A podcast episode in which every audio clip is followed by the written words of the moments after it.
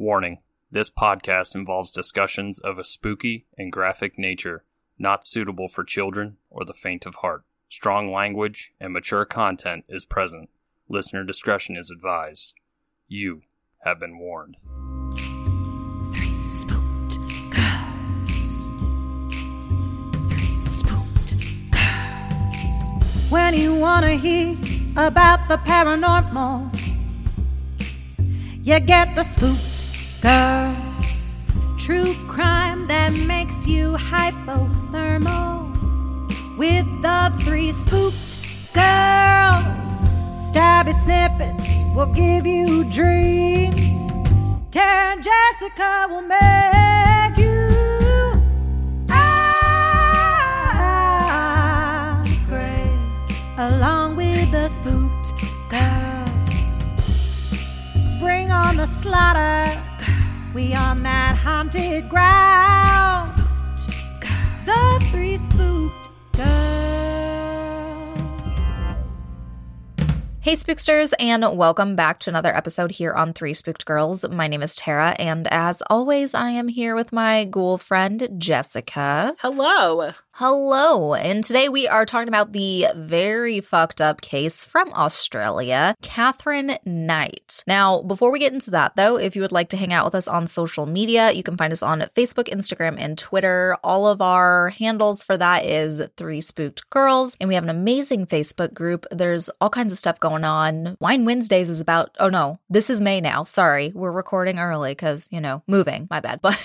But we're having Wine Wednesdays with Kelly, Ashley. Ashley's doing our mug exchange in real time right now for us, and we have book club and all kinds of fun stuff. So definitely check it out if you want to hang out with us more over there. And we also have TikToks. Those are linked in the link tree as well. Come hang out with us on that fun app that we all know we all spend hours and hours scrolling on. You know, literally, if I need to kill time, that's what I fucking do. When Thomas went and got his vaccine, I was like, that's just 15 full 1 minute TikToks. And he's like, I can do that. Dude, I've thought that way too. Oh my God, I love it. So yes, come find us there. I'm spooky_sleuth and Jessica is spooky and Jessie. If you would like to support the show, you can join us on Patreon. For as little as $1 gets you one bonus episode a month. 2 and up, you get 3 bonus episodes. 5 and up, you get all of that plus video content. And we do a monthly live stream for our 5 and up patrons each month. But before we get into today's content, we are going to take a quick promo break and we will be right back. A duck blind on Real Foot Lake in northwestern Tennessee becomes the unlikely site of a double homicide. Then the suspect's body is discovered floating in the murky waters nearby to the scene of the crime. Murder, Murder News. Maya Millete goes missing from Chula Vista after a fight with her husband, leading friends and family to believe he might be involved. Tune in to Murder Murder News, the Listen Edition, every Friday for the biggest true crime cases making headlines each week. Subscribe to Murder Murder News, the Listen Edition, wherever you listen to podcasts. Murder Murder News.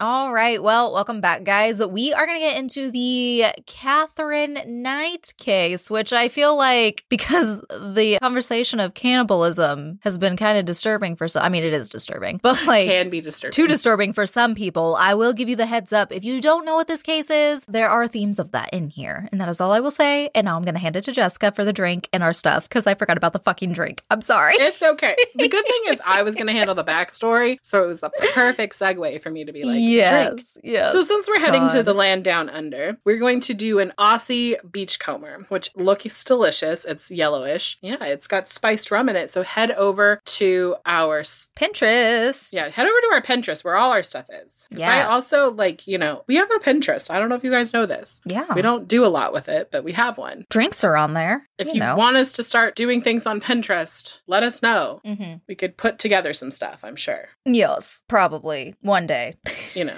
I can a bunch of things into one folder. That I can do. All right. Okay, so let's talk about Katherine Knight. Okay. Whew. Trigger fucking warning. This is not a story that's like, Katherine grew up in a wonderful home and she just turned bad. This is like, oh, no fucking wonder. Okay, so Katherine Mary Knight was born on October 24th, 1955 to Ken Knight and Barbara Rohan in Tenterfield, New South Wales, Australia. Her home was very, very fucking dysfunctional. Like, which by the way, I have to say this because my biological parents are named Barbie and Ken, or Barbara and Ken. And I just find it interesting that her parents' names are Barbie and Ken, or Barbara and Ken, and I'm like, oh god, we are two different people. For sure. For sure. But just in case anybody else wanted to know that fun fact, yes, I grew up being tormented that my biological parents' names were Barbie and Ken. And that's what they went by when they met each other. Mm-hmm. I'm pretty sure their wedding invitation was like Barbara hyphen Barbie. Was it pink? If it had been me planning their wedding, there would have been a lot of pink and a lot of Barbie. But I was not alive. Thank God. Okay. So her home was very dysfunctional. Her mother, Barbara, at the time around her conception, kind of, was married to another man. And his name was Jack Rowan, and they had 4 sons together, and they lived in the town of Aberdeen, which is in New South Wales, Hunter Valley. I don't know where the Hunter Valley is, but I don't know, the way they made it sounded very beautiful. It said it was like really agriculture-y, and like they have a lot of cattle. Cattle is a big thing there, so you're gonna definitely want to think like agriculture-y. Just so that I can deal. I keep calling Barbara Babs in my notes, so if I call her Babs, just know I'm talking about Barbara. It's fine. Yeah, it's fine. Okay. But, however, Miss Babs had another man on the side, which was Ken Knight, which is Catherine's father. And Ken was a co-worker of Jack's, and they worked at the Aberdeen Meat Works, which was like basically everyone in Aberdeen at one point in time either had a member of their family work there or they worked there. It was kind of like where it is. So Jack actually was like the manager at the time, so he like ran the shit. And I just want you to like make a mental note here that Meat Works is a big part of this girl's life. Now, Aberdeen is like a little rural area, kind of like where you and I grew up, Tara. And basically the relationship between Ken and Babs basically like fucking blew the roof off of this community. And everyone was talking about it. How dare she sleep with her husband's coworker? It caused quite the stir. Ah, the scandal. Right? So eventually they would have to flee the area to escape the scandal. So they moved to a place called Mori. I think that's how it's said. Please don't at me. Or Moray. I did not write down how it sounded. I just took a note and moved on. I'm sorry, guys. None of her 4 sons went with her. So she was just like, bye. Like the 2 oldest ones stayed with Jack. And then the 2 younger ones went to live with one of their aunts in Sydney. And as far as the story goes, that's like the last we really hear of those 2. Bye-bye. So Barbara and Ken would go on to have 4 more children, including twin girls who were born in Tenterfield, which was Katherine Knight and her older sister, Joy. They were just minutes apart. They were twins. Oh. And then they would have 2 more boys later. When Katherine was 4, Jack, Barbara's original husband, he died. And the 2 older siblings came and lived with Barbara and Ken. This happened in 1959. It was said that Ken wasn't the nicest man on the planet. He was very abusive, and trigger warning, that would be both sexual and mental abuse, and it was done completely in view of their children. And it was said that Ken thought it was appropriate to rape his wife up to 10 times a day because he thought he could. Oh my God. He had the right to. Oof. Right. So this is like not happening like behind like a bedroom door. This is like physical and emotional and mental abuse being like completely displayed to these children. And I'm pretty sure the sexual abuse was like out in the open too, because it was saying Ken took it when Ken wanted it. Gross. The vibe. And this also led to Babs being really inappropriate with the 2 girls, Katherine and Joy. She would tell them intimate details of her sex life, and she would go on to tell them that she actually hated men and hated sex, which is like weird because like she had an affair. Right. I'm like, okay. Katherine would later complain to her mother about like she had like one of her partners wanted her to do something like she didn't want to do.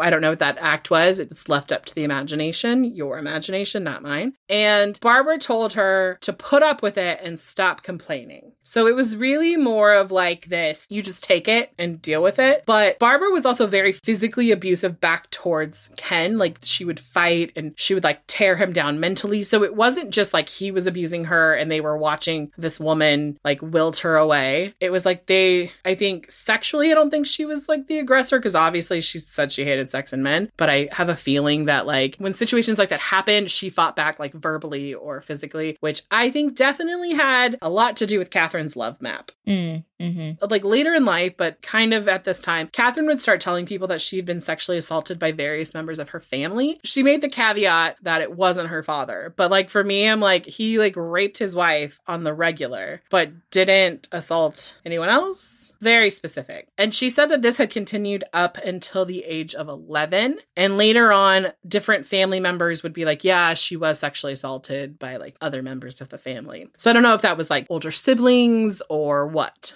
I have no idea. Everything is just speculation. Apart from her sister, Joy, who was her twin, there's only one person that Katherine was close to, and that was her uncle, Oscar. And he was a champion horseman, which I was like, that's so fun. Unfortunately, in 1969, he would commit suicide. But for our spooky people out there, she says that to this day, she still maintains contact with him through his ghost and that he visits her. Okay. So a little bit of paranormal in this true crime. In 1969, the family would actually end up moving back to Aberdeen, and she would attend Muswellbrook High School. And at first when I read this thing, I thought it said that she became a loner and was like picked on like by a bully. But no, that's not the statement that it was. It was that she was a loner and became a bully. And she would pick on like anyone who was like smaller than her, but she was really tall. So that was like, you know, everyone. So she would like pick on them. And she even went as far as to harm one boy at school with a weapon. Oh God. And then was once injured by a teacher who had to defend themselves in self-defense. However, when she wasn't being rage girl and stabbing people, which when it said hurt a boy with a weapon, I'm like, what did she stab him with? Or what did she hit him with? Because she, later you'll find she hits. She hits, guys. It was said that Katherine was a model student. She often earned awards and good behavior. Oh, okay.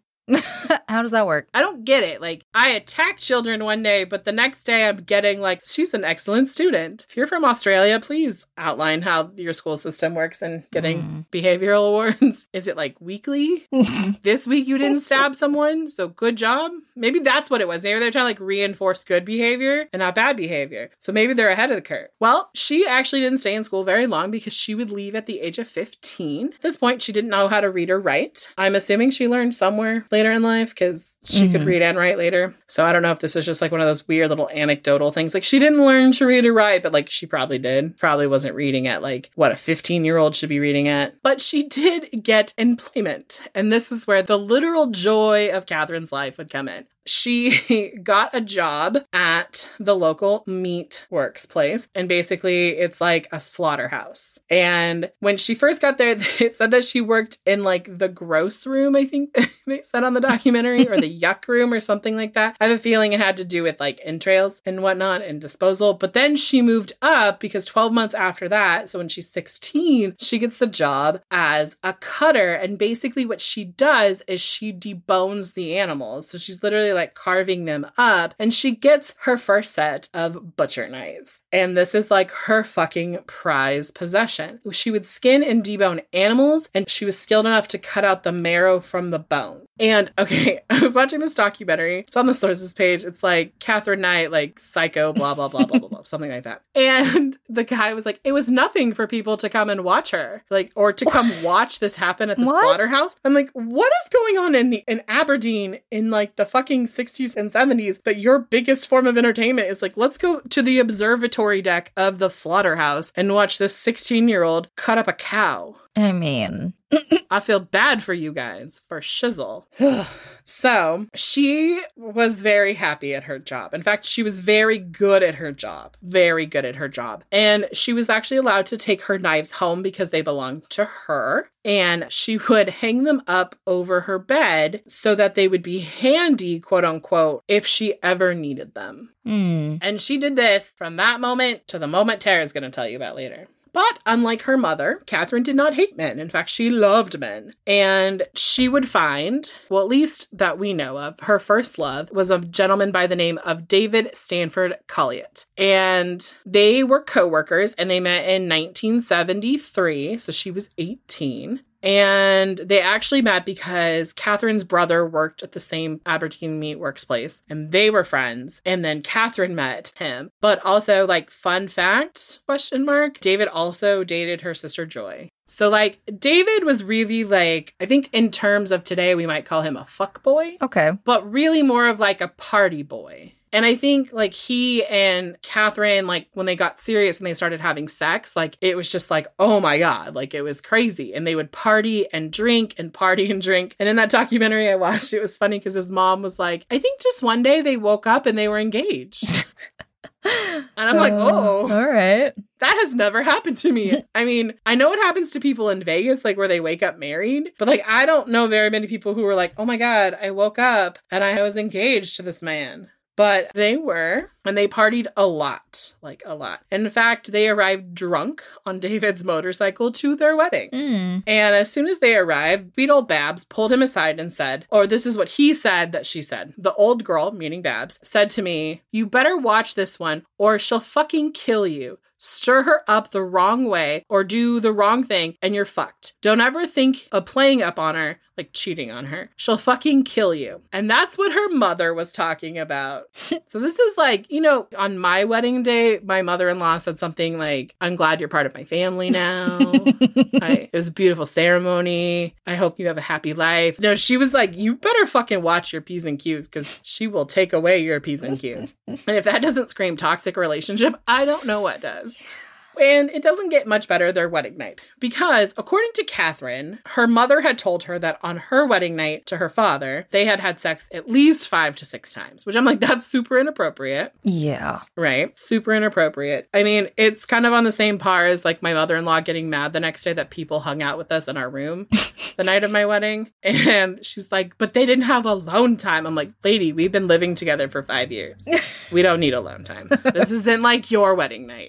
But apparently David could only arise to the occasion a couple of times, maybe 3 times, and this made her really mad. So she tried to strangle him, upon which he woke up and they fought and he left. And then he came. Like, this is the weird thing with these men. They like have this interaction that's like fucking deadly. We're not talking like, oh, she hit me in the back of the leg with a golf club and I left and then came back, which that's inappropriate. And if that's happening, you should seek help and like not go back. This shit that she did was like, I will fucking murder you. Like she had hands on throat. I'm like, okay. So the two had a very like toxic relationship, and it just like it went like that. They'd get into fights. It'd be very like physical, and then like he would leave and then he'd come back. And it was really funny because the narrator, one of the narrators of the documentary, was like, why do the men come back? And he's like, the only answer is that she had to be good in bed. Jesus. I'm like, oh, okay. Okay. Tip my hat to you, Katherine. But you crazy. Mm. So flash forward to May of 1976, shortly after giving birth to their first child, whose name was Melissa Ann. And I just like want to go back in time and hug Melissa Ann so much. But right after basically she was born, David left up and fucking moved to Queensland with another woman. Oh. And Katherine did not take this well. And he basically said, look, I'm leaving her. She's abusive. I can't take this anymore. Yes, we have a 2-month-old, but I can't fucking handle this. I get it. Like, She's crazy. Day one, strangled. They can only go up from there, people.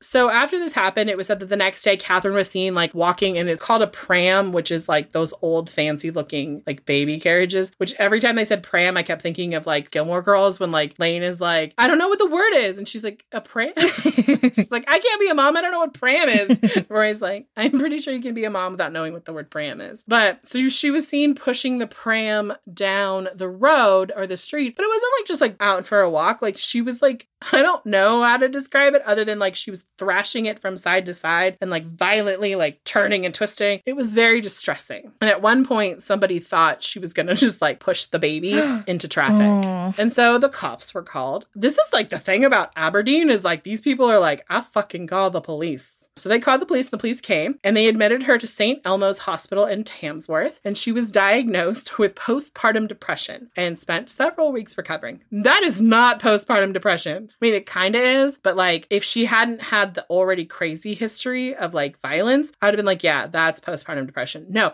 this was her throwing a fit that her husband left her. So then she was released a few weeks later and she got back her baby, which I'm like, okay. And she shortly after that took Melissa to the railroad line and placed her on the track minutes before a train was due. Oh my God. Then she stole an axe and went through the town threatening to kill several people and like swinging the axe over her head. But thank goodness for a man that they called Old Ted. He was like a convenience shop worker. He saw the whole thing happen and ran out and got Melissa. Oh. Thank goodness. Mm-hmm. And he pulled her away, and it was like said like literally in the nick of time, because I think by the time he got there, it was like the train was coming. Yeah. And it was just like only a couple minutes later that the train like went by. Katherine was arrested, and because she was having an episode, they took her to St. Elmo's Hospital, which she apparently recovered miraculously the same day and signed herself out. But didn't go so well, because a few days later, she was out and about, and she was like, I am going to get David. I'm going to go get him, and I'm going to bring him back, and we're going to be a family. And she talked this like young woman into like, you know, taking her someplace, but she like slashed her in the face. And there was this, like, the woman had children. So, like, basically the woman lied and said, like, one of her kids had asthma. And so this whole situation was causing him to hyperventilate. So Katherine was like, okay, get out. But then he ran to the police, and then they found them. And then she was again institutionalized, but this time at the Morisset Psychiatric Hospital, because they basically had to, like, disarm her. They had to attack her. Like, basically, they went at her with, like, brooms and stuff. So they admitted her. So she told the nurses while she was in there that she intended to kill the mechanic who had fixed David's car, because if he hadn't fixed David's car, David could not have left. Right here, right in this moment. Just deny, release, right the fuck there. She is talking about killing people. Like, she is definitely gonna hurt people. Mm-hmm. She is going to harm herself or someone else. And she said that she was basically going to get like her mother-in-law to take her to Queensland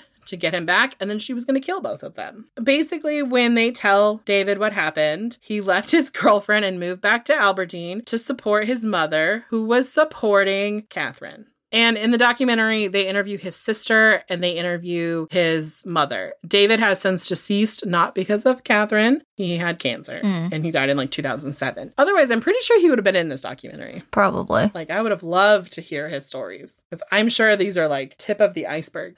At this point in time, it's August 9th, 1976, which is just like the original stuff happened in May. Mm-hmm. August, that's not that far apart. David, his mother, and good old Babs drive up to go get her the day she's released. They go up to get her from this facility, and Babs reaches into the car that David's driving and tries to pull him out and is basically strangling him, like mother, like daughter. Yeah. Katherine comes out and is like, what the fuck? And punches Babs in the head. David's mom, sweet David's mom, is in the backseat just like, what is happening? And she was so grateful that Katherine saved David, because if Katherine hadn't come out, David would have died. Which I'm like, lady, why didn't you get out of the car? Right. Like, run into the facility, get help. No, sit in the car. So then they would get back together and they would reconcile their marriage. However, Katherine would cheat on David, which I thought was really ironic, because she does not like when people cheat on her, but totally okay with the other way around. Their relationship was very violent. In fact, when they went and had their second child, David came home late from a dart throwing contest, and she literally burnt all his clothes in the bathtub. Oh. And hit him over the head so hard with a frying pan that it fractured his skull. Oh my God. Right. But they would still reconcile, even though he fled to a neighbor's house and collapsed. And he, like I said, was treated for his severe fractured skull. The police wanted to charge Katherine, but she changed her behavior so quickly that they were like, there's no way she did this. Oh my God. And like, he was drunk, so they're like, maybe he made this, you know, because I do believe, I'm not a mental health professional, this woman, if there is no other disorder you could give her, is bipolar or manic depressive. His sister was like, she had mood swings. I'm like, mood swings?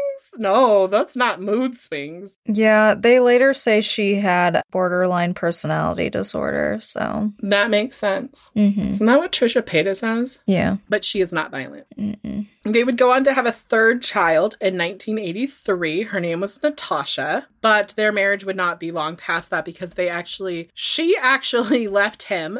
Basically what she did is he just like went to work and then came home and like all her shit was gone. She just fucking left him. Mm-hmm. And they got a divorce in 1984. She moved back to because I think they had moved away from Aberdeen for a little bit to get away from the stigma that was happening. And so she moved back in. I think she moved in with her parents and then rented a house that was nearby. And then she returned to work at her favorite place. However, she would end up injuring her back and be put on disability. Mm. And then because, Australia doesn't hate their people, they actually helped her get affordable housing with her disability. And so she didn't have to live with her parents and she didn't have to rent a place, mm-hmm. which was nice because she had children. Mm-hmm. And this actually made it very easy for her with her next boyfriend. His name is also David, but it's David Saunders. And they met in 1986. In just a few months, they moved in. He moved in with her and her daughters. And he also kept his old apartment in a place called Scone, which Katherine was like, I do not like. And made it very, very obvious to him that she did not like any time he spent away. Now, I get why a man who is 38 years old has his life, has an apartment, has a puppy, just wants to live on his own, but also with his girlfriend. And take into account that they'd only been dating a couple of months. That's not a long time to right. Give up your security. Also, what if he had a lease? True. What if his lease was let's say he signed a 2-year lease or something, mm-hmm. and he's I can't get out of it. So I've been there. But everything would make her jealous, and she would throw him out, and then he'd go back to his place and be whatever. And then she would be no, come back. I love you. Be with me again. And he would come back, and then they would have this it was basically that was the pattern. And so it'd be she'd be fine, and then she'd rage, and she'd be fine, and then she'd rage. And imagine those girls growing up watching this. It must have been crazy. Well, this went on for about a year. And then in May, which apparently May is just not her month, of 1987, her and David Saunders got into a fight. And he came home after the fight to see if everything was okay. And he walked into the kitchen and he thought she was feeding / with a bottle nursing his little puppy, his little dingo puppy. Is what they call it. And that was not the case. She had actually, trigger warning, animal abuse, she had cut the puppy's throat and the puppy was bleeding out in front of David. And then to make the whole thing, because mind you, she thinks he's having an affair. This is why he's doing this. And because she's quote unquote cranky, she then hits him in the back of the head with a frying pan, knocking him unconscious. So he walks in, he sees his puppy dying. She hits him in the head. I don't know about you, but I don't fucking trust people who hurt animals. Right? No fucking thanks. Goodbye. Forever. No. I mean, I understand, if someone squashes a spider, because, I don't like spiders. I've been bit by spiders, so I get it. That's different, though. Right. So, I don't know. Don't hurt things. Mm-hmm. Anyway, they didn't break up like a normal fucking person would, because she actually would give birth in June of 1988 to a daughter named Sarah, and it was David's child. David would put a deposit down on a house. That's the rational thought. The year before, kills my puppy. This year, buy a house. Check, check. And then eventually they would end up paying that off because she got a payout from workers' comp. So I think it became her house. And Katherine decorated the house with animal skins, skulls, horns, rusty farm traps, leather jackets, old boots, machetes, rakes, pitchforks. Basically, when she ran out of room, she started hanging shit on the ceiling. So nothing was uncovered. After an argument, which she hit Saunders in the face with an iron before stabbing him in the stomach with a pair of scissors, this was the last straw for him. He's like, fuck it, I'm out. Mm-hmm. Which is super interesting because there's a pattern with her. She gets in these relationships, it gets violent, she has children, they stay, it gets violent, then there's just this one last fucking thing that they're just I'm done. And mind you, I guess I don't mean to laugh, this is not funny, but when she was hitting, because it was an iron, you iron your clothes, when she was coming at him, she was holding his arm and he just kept swinging around, he kept turning, which I was super smart because she couldn't hit him because every time she'd go to hit him, he was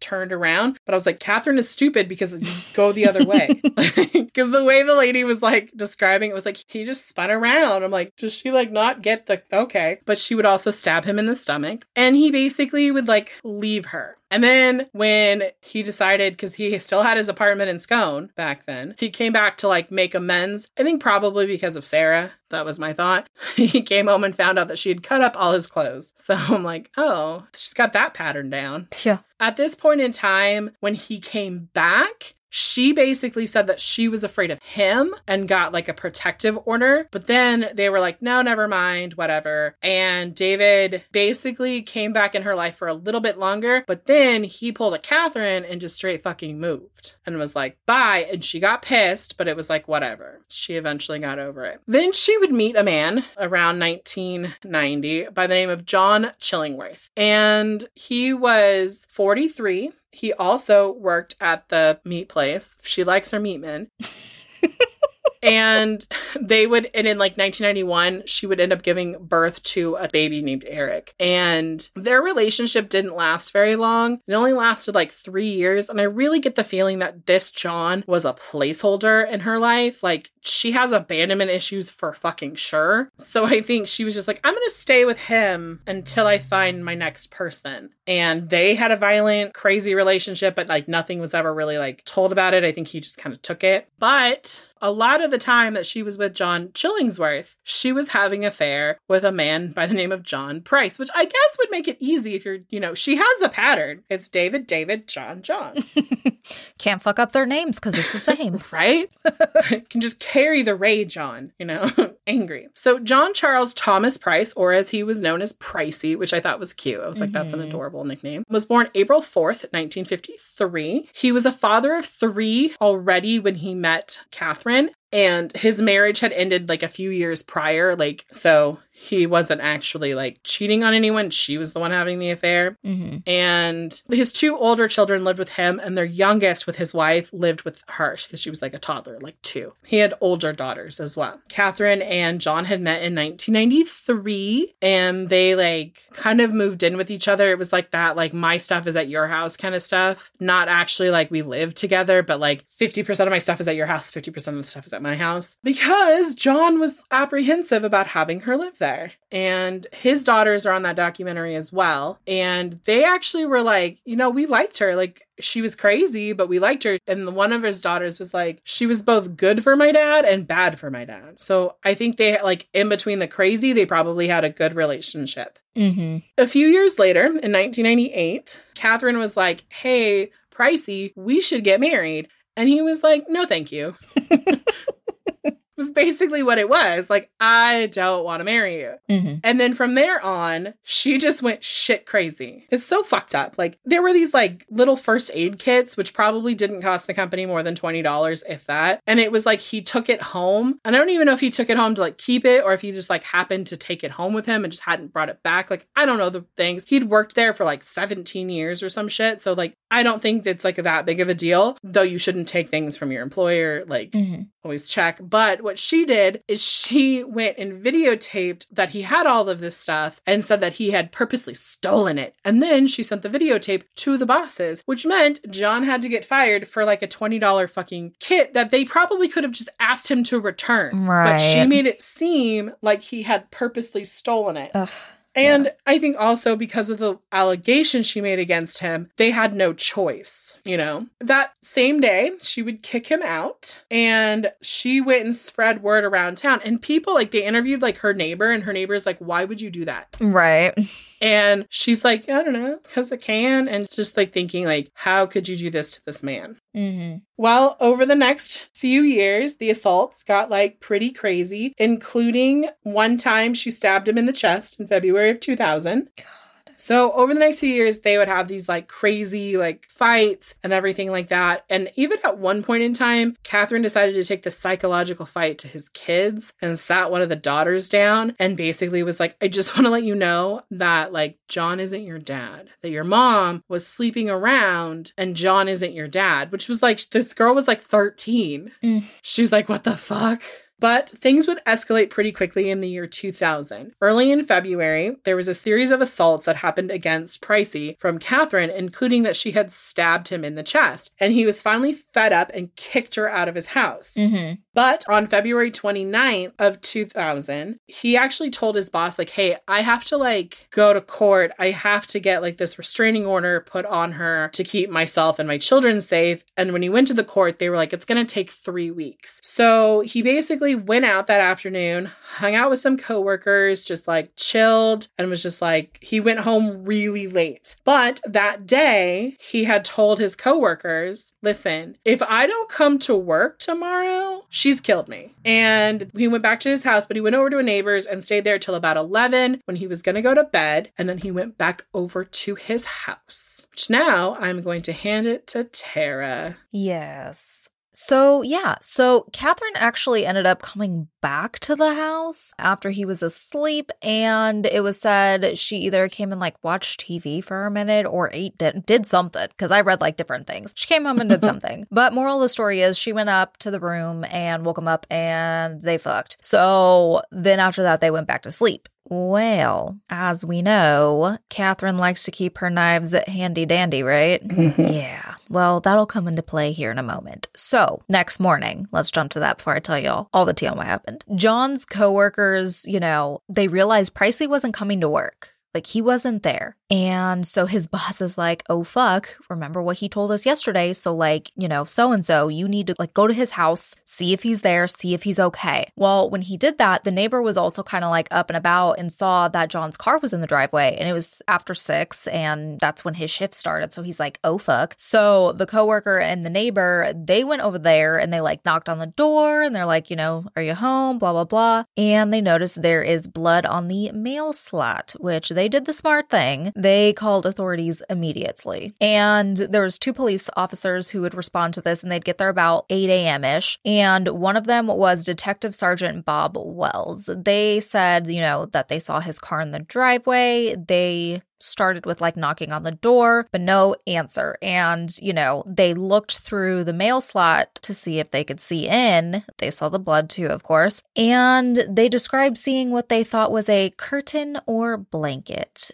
but it was blocking the way from seeing anything else. So when they did see the blood, they decided to go around back because there was, like, a back door they could, you know, kick in or whatever and enter the home. So they did. And when they entered, they go towards the kitchen, whatnot, where this curtain blanket was, and one of the officers kind of brushed his arm against it to essentially move it out of the way, and he said he felt a coldness on his arm, and when he looked down, he saw it was covered in blood. They had just broken into the house, so at first he thought, like, oh, maybe I scratched my arm and just didn't feel it because I'm on high alert and, you know, adrenaline, trying to pay attention, you know, that kind of thing. He's like, but then when I started looking at my arm, there was no wound. So he looked at said curtain again, and this is when the officers realized it was not a curtain, it was not a blanket, it was literally human skin hanging up what they described to be like a pelt. And this skin was hanging off of butcher hooks in, like, one of the doorways. Obviously, they're completely horrified already. So on top of that, they see a headless torso on the ground. I also read she moved either, I don't think it was the torso, I'm assuming it was the lower part of the body, because, like, no spoilers, like, I'll explain more of this later, but articles are a little limited with this case, but anyways, that's why I'm telling you guys, like, all the different shit I found. Anyway, there was some reports saying that, I'm assuming, like I said, the lower half of his torso, she had moved that to his favorite chair in the lounge room or living room, and she crossed the legs over, and there was, like, a bottle of soda with it. Like, what the fuck? Oh, Katherine, you crazy bitch. Yes. So yeah, there's that. Oh, God. It's going to get worse, guys, though. It's going to get worse. So they see all this. Obviously, they're like, holy fucking shit. And there is blood every fucking where, on the walls, on the floors, on the door, all of that. And I will get into that in a minute because it kind of helped them piece things together. So they go into the kitchen and it looks pretty normal. Looks like a normal kitchen. It actually looks like someone was preparing dinner. There was utensils out. There was a table set with nameplates. There was gravy, baked potatoes, pumpkin, beetroot, zucchini, cabbage, squash, and steak cooked, or what they thought was steak. And with all of that, they noticed there was a pot still boiling on the stove. And at this point, they kind of just like looked at each other and were like, I bet we can fucking guess what's in there. It was John's head. So from there, they are like, holy fucking shit. Like, one of the docs I watched, they had the officers who responded to this in there. And oh my God, I just wanted to hug them because they were like valid, fucking like still so torn up about this so many years later, you know, because oh my God, how can you recover from that? But they were basically like, this was literally like a horror movie. Something you would not expect to see in real life. Like, yes, there are cops and stuff, but holy shit, who the fuck plans for that to happen? Nobody. Like, oh my God. Especially in like a rural little town. Right, exactly. So they start clearing the house, obviously, because like they don't know if there's any other victims, because they don't know it's Katherine, obviously. But who did this is hiding, waiting to attack them, what have you. So they go, you know, they go upstairs or whatever, and they hear snoring. They find Katherine in bed, just passed the fuck out. She isn't waking up or responding to them, so they take, I don't know why they did. Maybe they thought it was safer outside, but they took her to the backyard and just like laid her on the grass.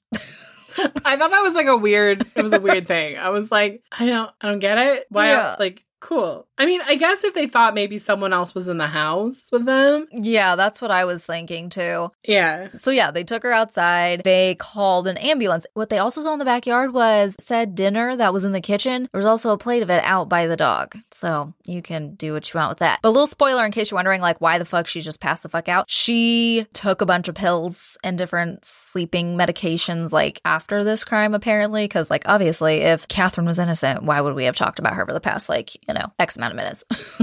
So they get more people there, obviously, and to look at the scene, and they start looking at like the blood spatter and everything through the house to try to piece things together because they take Katherine to the hospital and they're like, yeah, homegirl's gonna be in a coma. Like she is out for the count. So we got some time to try to see what the fuck. And basically like, I feel like the easiest way to do it is kind of like do a side by side of like what happened and what led them to that as far as like the blood patterns and stuff goes. So, okay. After the restraining order and stuff, like I said, Katherine came back home. They fucked, all that, you know, blah, blah, blah. Well, after he goes back to sleep, what does she do? She grabs her handy dandy bedtime butcher knife next to her fucking bed and she attacks John, who's asleep, and she stabs him 37 times. And now I'm going to reference the blood spatter a lot, and that's because Katherine doesn't really like to talk about details. So, you know, authorities have had to piece things together, essentially, for the most part. So from the blood spatter patterns, they were able to conclude that once she started stabbing him in the bed, John attempted to get up and obviously get the fuck away from her. And they found blood on the light switch, like he was trying to turn it on or at least get out the door type of thing. And from there, in their hallway, there was big blood smears all down the hallway. And as they were getting closer to like, you know, going to like the main area and the living room and front door and stuff, like the smears were getting lower and bigger. So he was bleeding out and losing strength is what they thought. And then he actually, what's so sad is like he actually gets to the front door. Like I mentioned earlier, there's blood on, like they saw it when they looked through the mail slot and all that shit. But he actually got to the front door. And by the front door, there was a puddle and then smear marks where she had obviously dragged him and she dragged him to that lounge room, right? And in the lounge room, there was big, big puddles of blood and whatnot. So they were like, okay, this is where she like, you know, dismembered him, skinned him, whatever else she did. And you can also see drip marks. So like that also confirmed she took the head and carried that into the kitchen, like there was drips. And then also she took out 5 pieces from his backside. And yeah, that was the stakes, or what they thought was stakes. And when they looked at all of the like utensils and stuff in there, they found bloody handprints on it, like on the knives, and there was like a pitcher and things like that. And the table was set and there was nameplates, and those were reserved for John's children on them. Now, like I mentioned, Katherine was in a coma for several days. They would finally be able to talk with her 5 days after his death. And the authorities said they did a really lengthy interview, but it was pretty much pointless because they got nothing from that. She conveniently said she couldn't remember anything at all, that, you know, she had no clue what happened, blah, blah, blah, amnesia. And the thing they thought was weird was she accepted that she did kill John. She didn't try to protest at all. She was just like, okay, yeah, makes sense type of thing. And they're just like, okay. And like I said, stuff is limited on this. But apparently at first, like, not a lot of people knew. And I was kind of like, what the fuck? Probably because we're like American. If this had happened here, it would have been fucking everywhere. We would have fucking known about it. You know what I mean? Right. So apparently what had happened was the, like, main reporter on this, he actually had morals, and not saying reporters don't, but I'm just saying, like, he wanted to protect the public. Basically, he was like, this is too horrific. This is too graphic. This is too much. So the piece he was going to do, he decided not to do it, basically. So, you know, out of, like, respect for John and his family. So obviously Catherine's full of shit. They knew that. She would be charged for John's murder. And also, interesting fact, after she murdered him, she took a shower, which we've seen this in quite a bit of, like, horrific crimes. She took a shower, put clean clothes on, took his wallet, went to an ATM, and withdrew $1,000. And this was at, like, midnight. So, like, she killed him shortly after he got home, basically. I don't know if she skinned him and whatnot then and maybe came back. I don't know what the timeline with that is. But, like, she took out $1,000 and police have never found this money. And they tried to get it out of her to, like, ask her about it. And she's just like, what money? I don't know. I don't remember. Blah, blah, blah. You know, so just weird. But, you know, she just went and did whatever. Who knows? Now, Catherine's team, as far as when they went to court, this is kind of interesting. So she was going to offer to plead guilty to manslaughter, but the courts were like, no, fuck you. And she was arraigned on March 2nd, 2001 on the charge of murdering Pricey. And she entered a not guilty plea. And her trial was supposed to start on July 23rd of 2001. But apparently her lawyer was, like, sick or something. So they pushed it back to October 15th of 2001. And when they had the trial going on, the judge there was Justice Barry O'Keefe. They had essentially gotten, like, 60 people. They were, I want to say drafting, you know, leaving for jury selection, right? I like drafting. It sounds a little bit more like... I know. I'm like, I don't know what the fuck's wrong with me today. Drafting for the jury. That's what we'll go with now. That's new. There you go. They had 60 people. And basically, because this is such a fucking horrific crime, they're like, if you need to excuse yourself, like, please do.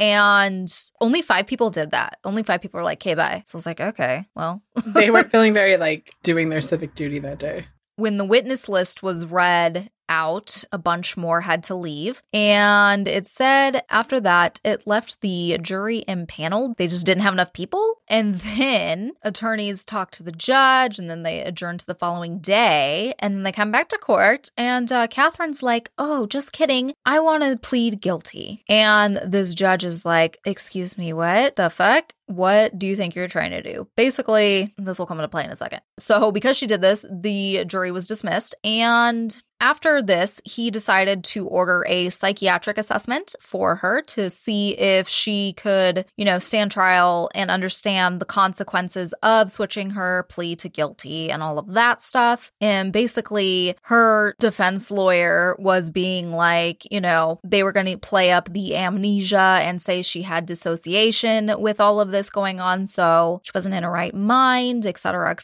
which, like, you know, psychiatrists are like, if that's legit, okay, yeah, that's legit, but we're gonna check. And, you know, basically her switching her plea like this is, like, long game for an appeal later on to be like, no, I was not in my right state of mind when I pled guilty, so blah, blah, blah. But she did get deemed sane. She was seen by 2 different psychiatrists for that. And then, like I mentioned earlier, this is when they had diagnosed her with borderline personality disorder. Makes sense. Yes. And that whole, like, thing with the guilty plea is obviously speculation, but that's what most people assume. And that's what I agree. She knows what the fuck she's doing with being a toxic, crazy bitch. Like, just saying. Right. So I agreed with that. And even though she was going to plead guilty and stuff, she was like, no, I'm not responsible for this. I just need to be let go. It's fine. Not, you know, whatever. And then at her sentencing, her lawyer actually had the fucking nerve to be like, can Katherine be excused to avoid hearing some of the facts from this case? Bitch, you were there. You did it. Well, it's setting up that whole, like, amnesia, didn't know what I was doing. Mm-hmm. The fact that she had to be, like, removed from the court because it was too much. He's very good. He's a very good lawyer. Oh, the judge was like, fuck you. No, she's staying. Right. No, I mean, the judge was like, I call bullshit. But, like, if he hadn't even tried, like, he's also playing long game. Mm-hmm. Mm-hmm. Oh, yeah. And it continues because, like, once they started talking about the crime scene and the decapitation and the skinning, like, all of that stuff, Katherine decided to start acting out. Like, she started screaming. She started, like, throwing a fit. In articles, they were like, she became, quote, hysterical. It was so bad they literally had to sedate her, which, in my opinion, again, it's her trying to set up this groundwork for later on. But on November 8th, Justice O'Keefe pointed out that the nature of the crime and her lack of remorse required a severe penalty. He sentenced her to life in prison without the possibility of parole, and her paperwork would actually be marked, quote, never to be released. Damn. Right? It's like, he ain't letting you get shit. Fuck off. And so Katherine was actually the very first woman to get a life without parole sentencing in Australia history. I mean, that's saying something, because Australia was founded on criminals, like where the British Empire sent their criminals. Right. That says a lot. Yeah. Now, in June 2006, of course, she tried to get an appeal claiming that life in prison without possibility of parole was too severe for the crime she committed. She murdered a man. She didn't just murder a man. It's not like she just went stabby-stab the end. She stabby-stabbed 37 times, skinned him, decapitated him, put pieces of his body other places, was gonna try to feed him to his fucking kids. Like, Katherine, no. Honey, no. I'm just really, like, that's ballsy. Like, that's... like, the cojones on this woman is just like, you know what? I think this is how I'm going to go. Not like I'm insane. No, I don't think what I did was that wrong. Like, I should be let out. Yeah, right. Promise not to do it again. What world do you live in? Jesus Christ. So there was two justices that looked at this. Or no, three. Peter McLennan, Michael Adams, and Megan Latham. They obviously were like, no, bitch. They declined this. And Justice McLennan wrote in his judgment, quote, "This is an appalling crime, almost beyond contemplation in a civilized society," end quote. AKA the professional way to say, fuck no, bitch, goodbye. So what has little Miss fucking Katherine been up to since? Well, she has found God. Of course. Or religion. Of course. This is fucking what's her name all over again. Jesus. Carla Faye Tucker. Yes, thank you. I'm like, I can't remember her name right now. She also likes to paint and knit, and she is known as the Queen Bee among the other prisoners, and she is said to be with other convicted murderers, quote, baby killers, and drug dealers. I mean... let's be real here. If you're sitting in prison and you're looking at her and you're like, yeah, but she carved up a dude and tried to feed him to someone. I ain't fucking with that shit. Uh-uh. It's a whole other level of energy of crazy. Yeah, no. And apparently it said that police officers keep an eye on her, like, literally at all times. She's not allowed near any knives. Good. And she can't even have a cellmate because they're worried she'll kill them. I mean, well, this is valid because she's tried to kill multiple people. She's also, like, she tried to strangle her first husband or her only husband, you know? Mm-hmm. She crazy. She cuckoo for Cocoa Puffs. Yes. And there is actually a book out about her and everything. It is called Green is the New Black by James Phelps. And they pulled some excerpts from an article. So I'm going to this is talking about, like, her in prison now. So I'm going to read through it. This will be on the sources page too if you want to check it out. So it said, a typical day for Knight starts at 7 a.m. every morning when she wakes up to go to one of the most tedious jobs in prison. She makes headphones. That's her job. She's stuck in a factory every day from 8 a.m. to 1 p.m. making headphones on a big loud machine. Knight is said to be one of the best workers in the headphone factory and commands the top wage. She gets through more work than anyone. She enjoys her job and takes pride in what she does. 4 guards flank her. They watch her every move and are with her every day. After Knight finishes off her day at the headphone factory, she eats lunch before retiring to her cell. So, you know, that's what she's doing. And it says that in her cell, she has a bed, clothes, and the centerpiece of her room is a big old table that she uses for her crafts and her art that she does. And she also likes to sit at the table and write letters. I just, like, part of me is really concerned that they let her knit. Right. Like, they're sharp. They're knitting needles. Like, what? I was like, at first, like that passed me by, but then I'm like looking at my crochet hooks and I'm like, I could stab someone with that, like with enough force. This woman, I mean, get that she's older now, but like she got nothing but time. Yeah. She ain't getting out. Right. And apparently like her cell is very cluttered. It said she has, quote, shit everywhere. And basically anything she's given, she keeps type of thing. But like not many people come into her room, probably because they're scared of her. But they try to make it like she's so private. And I'm like, it's probably because no one wants to be around her. And no surprise, but friends don't visit her, you know. I'm like, was anybody surprised about that? No. So, yeah, that is what she's doing these days, I guess. She's still alive from my understanding. So I didn't see a death date or anything. So she's just chilling in prison. Yeah, she's alive. Making headphones and knitting. I'm over here like, what headphones does she make? Like, have I owned a pair of headphones this woman has made? I hope not. Because I've owned a lot of headphones in my life. Right? It's like, is this why Beats by Dre is so expensive? Oh, my God. Oh, but anyways, that is going to go ahead and wrap us up for today. We hope we didn't scar you too much with this case. It is very disturbing and it makes me really sad for Pricey and their kids and everything, because I'm sure they've went through it once this actually got public. You know, it's heartbreaking for sure. But we will go ahead and see you guys on Thursday. Bye. Bye.